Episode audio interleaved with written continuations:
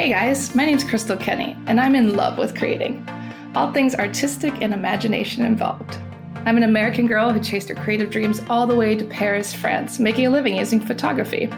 This podcast takes you inside the stories of all the artsy folks I've met along the way and gives you that extra push to discover your creative gifts. The desire to create is deeply inside each and every one of us, and I give you the tools and inspiration to find a new way of living a more creative life. This is La Vie Creative, the podcast.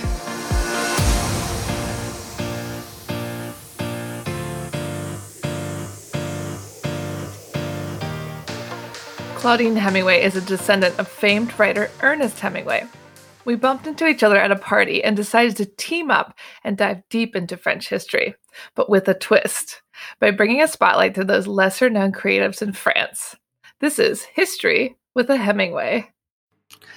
Welcome back to Paris History avec Hemingway. Today we are talking about Gabrielle de Polignac. And if you've been tuning in the last couple of weeks, you know all these people are related to Marie Antoinette in some way. So let's find out more from Claudine. Yeah, this one last week we talked about Madame de uh, who was the um, uh, more studious and quiet and serious member of uh, Marie Antoinette's uh, ladies, and that is not Gabrielle de Polignac. Ah, she's the party girl. She was the party girl. Yeah, Gabrielle de Polignac um, was her full name was Yolande Martine Gabrielle du Polastron, daughter of Jean Jean Francois Gabriel Count de Polastron. That is a mouthful. Yes, it's, yes, even, it's longer, even, longer, but I just cut it off. Um, but she, and then her mother was Charlotte. Um, and Polastron was actually an ancient nobility um, of France, so she had a she had a little bit of noble blood going through her. She was born on September eighth, seventeen forty nine, in Paris, and in um, seventeen sixty seven, at just seventeen years old, she was engaged to be married to the Count Jules de Polignac, who was captain of the Royal Dragon um, Regiment. Wow, the Royal Regiment. Royal Regiment. So they were married on July 7th, 1767 in a very small ceremony because they didn't they could not actually afford a whole lot. Um, her father, they had lost um, some money and so they didn't have a whole lot of money. Um, so they just had a very uh, simple uh, ceremony. And after that, um, she ended up going to Versailles one day because uh, her her husband's sister was the um, lady of honor to Madame Elisabeth, who was the sister of Louis the Sixteenth, and somebody we'll talk about in the next few weeks as well. Can't wait to hear about her. Yeah, she was um, invited. Um, she invited Gabrielle and her brother to Versailles for a ball, and she was uh, very beautiful. She really stood out. Um, she had this long, narrow face and this really beautiful light brown uh, brown hair. And Marie Antoinette saw her and actually walked over and talked to her and said, "You know, I haven't noticed you before."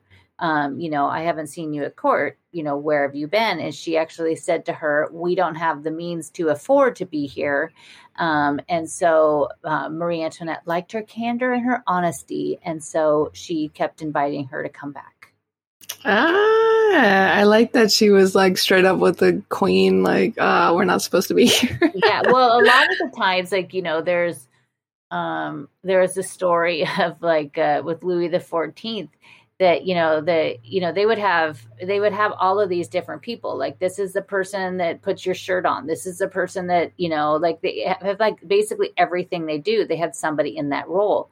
Well one of the most coveted uh, roles was to be the person that was basically there when he used the toilet. And of course we know that they didn't have indoor plumbing like we do today so but these people these men would pay tons and tons of money for the honor to do that because you had more time sitting there talking with the queen with the king than anybody else so it was a highly coveted job what you actually had to pay to be at court Ah, oh, that's so weird and gross. You had to pay to hang out in the toilet with the king. Yes. And because a lot of times, if you were close to him, then they would bestow titles on you. They would give you properties and chateaus and stuff. So these, you know, when when we look back at these people that were at court, at court these weren't like jobs. They were paying to be there. They were paying to have a job.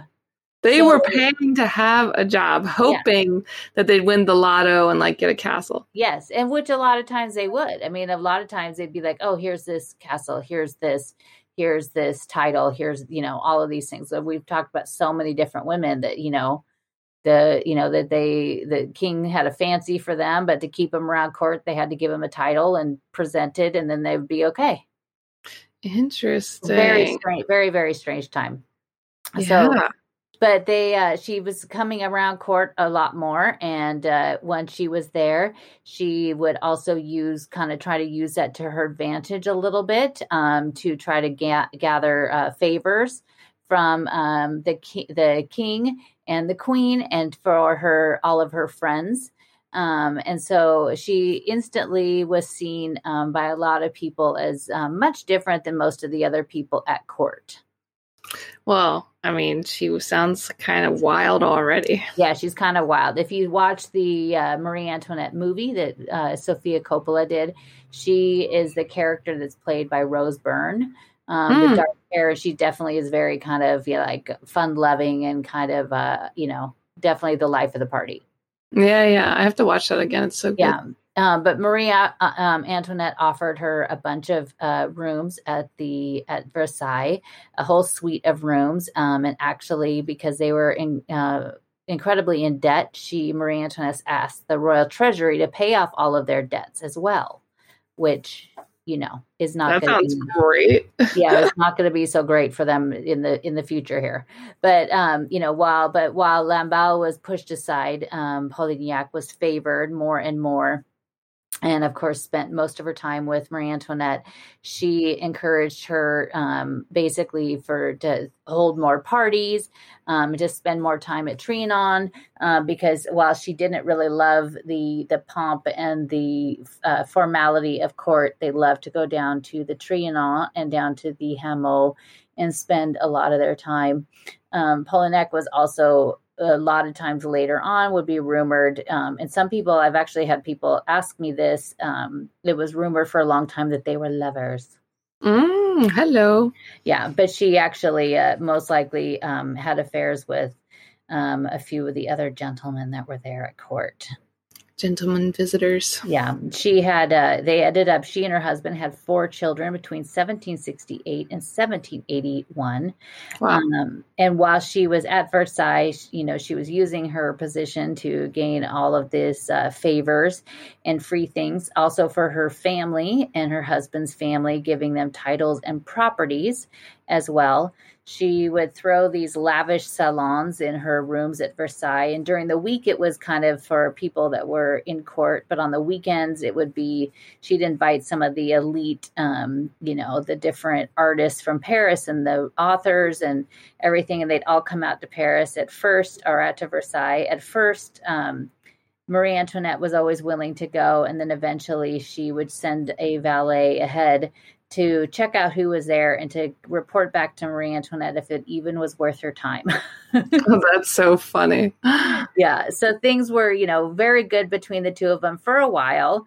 Um, you could tell if you go through uh, this episode and last week's episode is basically when things were good for one of our ladies, it wasn't for the other, and vice versa. yeah, we're sensing a pattern. Yeah, there was definitely a pattern. Um, she um, her role that was there at court she because um, she was there so much and then you know like we said you everybody was given a title. Um, so in 1782 she was actually given the job of being the governess of the royal children. Um, so basically she was the nanny. Um, mm-hmm. she was given 13 rooms in versailles. wow um, which was nine more than the previous uh, governess had. The previous governess was uh, in the the fifth generation of a family that had held that job, and all of a sudden she was out of a job, and Madame de Polignac was moved into it. Oh, that's so funny. The fifth generation nanny was given the boot. Yeah, but Polignac was not, there was nothing really motherly and loving about her. She kind of didn't even like doing the job. She barely was around the children. She had other people that would kind of take care of them and look after them um, because she was more into um, the parties and having fun. Um, it then started to come out in the press, you know, about all of these times that Marie Antoinette was down at the uh, Trianon and having all these parties and how she was dressing in these, you know, unqueenly ways. Um, and so Polignac ended up becoming like public enemy number one because everybody looked at her as the influence over Marie Antoinette to be doing all these bad things. Oh yeah, because it's all her fault. Yeah, and spending all this money, which you know, I'm sure if it got out there that the Treasury paid off her debts, I'm sure that wasn't going to help her uh, public image too much. Yeah, all these poor people starving in the streets. Yeah, but she also would use Marie Antoinette um, and her influence over her to help um, start to do make um, public officials and block promotions of different people that she Polignac just decided she didn't like. She would um, influence Marie Antoinette to step in and get involved in it and to sway her to what she was thinking. Oh, so she was more like an advisor. Yeah, well, not, but not in a good way. Party so, advisor. Yeah, she definitely, uh, she definitely got into a lot of trouble. But you know, she was rumored, of course, to be a lover of the queen. She was also rumored to have been involved with Axel von Fersen, who was um, a was actually involved with Marie Antoinette, and also the Count um, d'Artois, who was the future Louis the Eighteenth. She sounds like a great nanny. Yeah, she was a great nanny. Yeah, she was just a you know the queen of the parties. Um, she would leave um, with her husband and also her lover. She took her lover with her, the Comte Comte de Vauchois. On May 13th, they went to England to go to Bath for six weeks um, with their husband and lover in tow. Oh my God yeah, they were um, their relationship with the queen had kind of cooled off a little bit at this point, and so it was rumored that she was actually being exiled from Versailles and from France, um, and so she was being sent away. Um, at that when she was gone, Madame Sophie, one of the daughters of Marie Antoinette and Louis the Sixteenth, died. Um, and so, as a governess, she was away, but she said she showed very little signs of um, caring that any of that even happened, and didn't even try to rush back.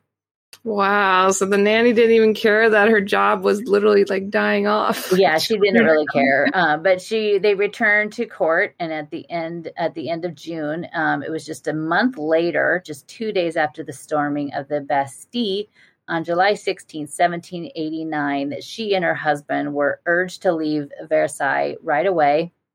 Um, you know, it was after the Bastille had been stormed. The king um, had ended up talking to somebody to provide um, their family with fake passports that they were under the name of Swiss merchant Etienne Bezel and his family, and were told to leave quickly. Um, they left so fast with their four children that they um, had nothing but the clothes on their back. They were packed into two different carriages and they traveled for three days, um, never stopping um, for food or lodging and just eating the bread and wine that they had brought with them. That was smart. Yeah, very smart. Um, they stayed in Switzerland for a short period of time and then they moved down to Turin and to Rome. Um, and then eventually to Venice, where they married off uh, her son Armand in Venice. Uh, but at each stop, she was sending letters to Marie Antoinette, and they Marie Antoinette was um, writing back to her um, with all of her support and her love, telling her, you know, to not come back, and she was fine, and um, just to stay away. Um, at that time, they were also getting other letters that um, her husband was just getting um, uh, very upset because in the press Polignac was getting blamed for a lot of the excess um, as in her influence, like we said, over Marie Antoinette, and he was just livid because he didn't think they ever did anything wrong. Of course, they would never do anything wrong. Never do anything wrong. Um, at the time um, when she was at Versailles, um, another lady we've talked about before, Elisabeth Vigée Lebrun, who was the amazing artist um, who painted Marie Antoinette quite a few times, as well as many of the other ladies at court, had painted um, uh, Madame de Polignac six different times. Wow. Uh, yeah. After she left uh, court, um, Marie Antoinette gave one of her paintings to the postmaster, who had helped um, obtain the papers and the fake passport and the papers that the king had asked for for the family um, so they could make their escape. Um, the painting remained in his family, um, and his last descendant ended up giving it to the Duc de Polignac, who then in turn gave it to Versailles, where we could see it today. Very cool. I love following this little history, uh, little whole little So, yeah, trap. connecting all the dots. Um, but there's a there's a whole part of Versailles which a lot of people don't um, venture to see because they go to see you know the the fantastic apartments and all of those rooms. Um, but there is some galleries there. There's the um, can't remember the actual name, but it's like the bat. It's like this huge room with these massive, massive paintings that are. It's like the battle, like the battle. Um, gallery and it has these huge paintings that go over time of all these different battles. They have busts of all these different generals and stuff but it's a really really cool room to see. And then there's also all the portraits that they have. Um, you can see quite a few of those right before you go into that room. Um, and there's also a large copy that jacques louis david did of napoleon's coronation there. I need to go check that out. I was thinking about going next week, actually. You should you definitely should especially before everybody comes back Yeah, exactly. Yeah. Um, but on January 21st, 1793 is the day, of course, that the king ended up being killed. Um, when the word reached Polignac, she was devastated and her health began to fail. Um, nine months later, Marie Antoinette, of course, um, also met her fate in October. Um, she, her son, tried to keep it from Madame de Polignac, and she did for. uh, They were able to keep it from her for a month, um, but when they finally, when she finally heard the news that her old friend had died, she died two weeks later. Um, what? She died two weeks after hearing that Marie Antoinette had died, um, on dis- and she died December fifth, seventeen ninety three, in Vienna. She either died of tuberculosis or cancer. What? That's crazy. Yeah, at least she didn't have, you know, it's a little bit better way to go than poor Lamballe. How old was she? she wasn't. Um, she wasn't that. Well, she was forty four. She wasn't that old at all. Wow. So she had heartbreak and cancer or Yeah. tuberculosis. Yes, heartbreak, all of those, all of those things.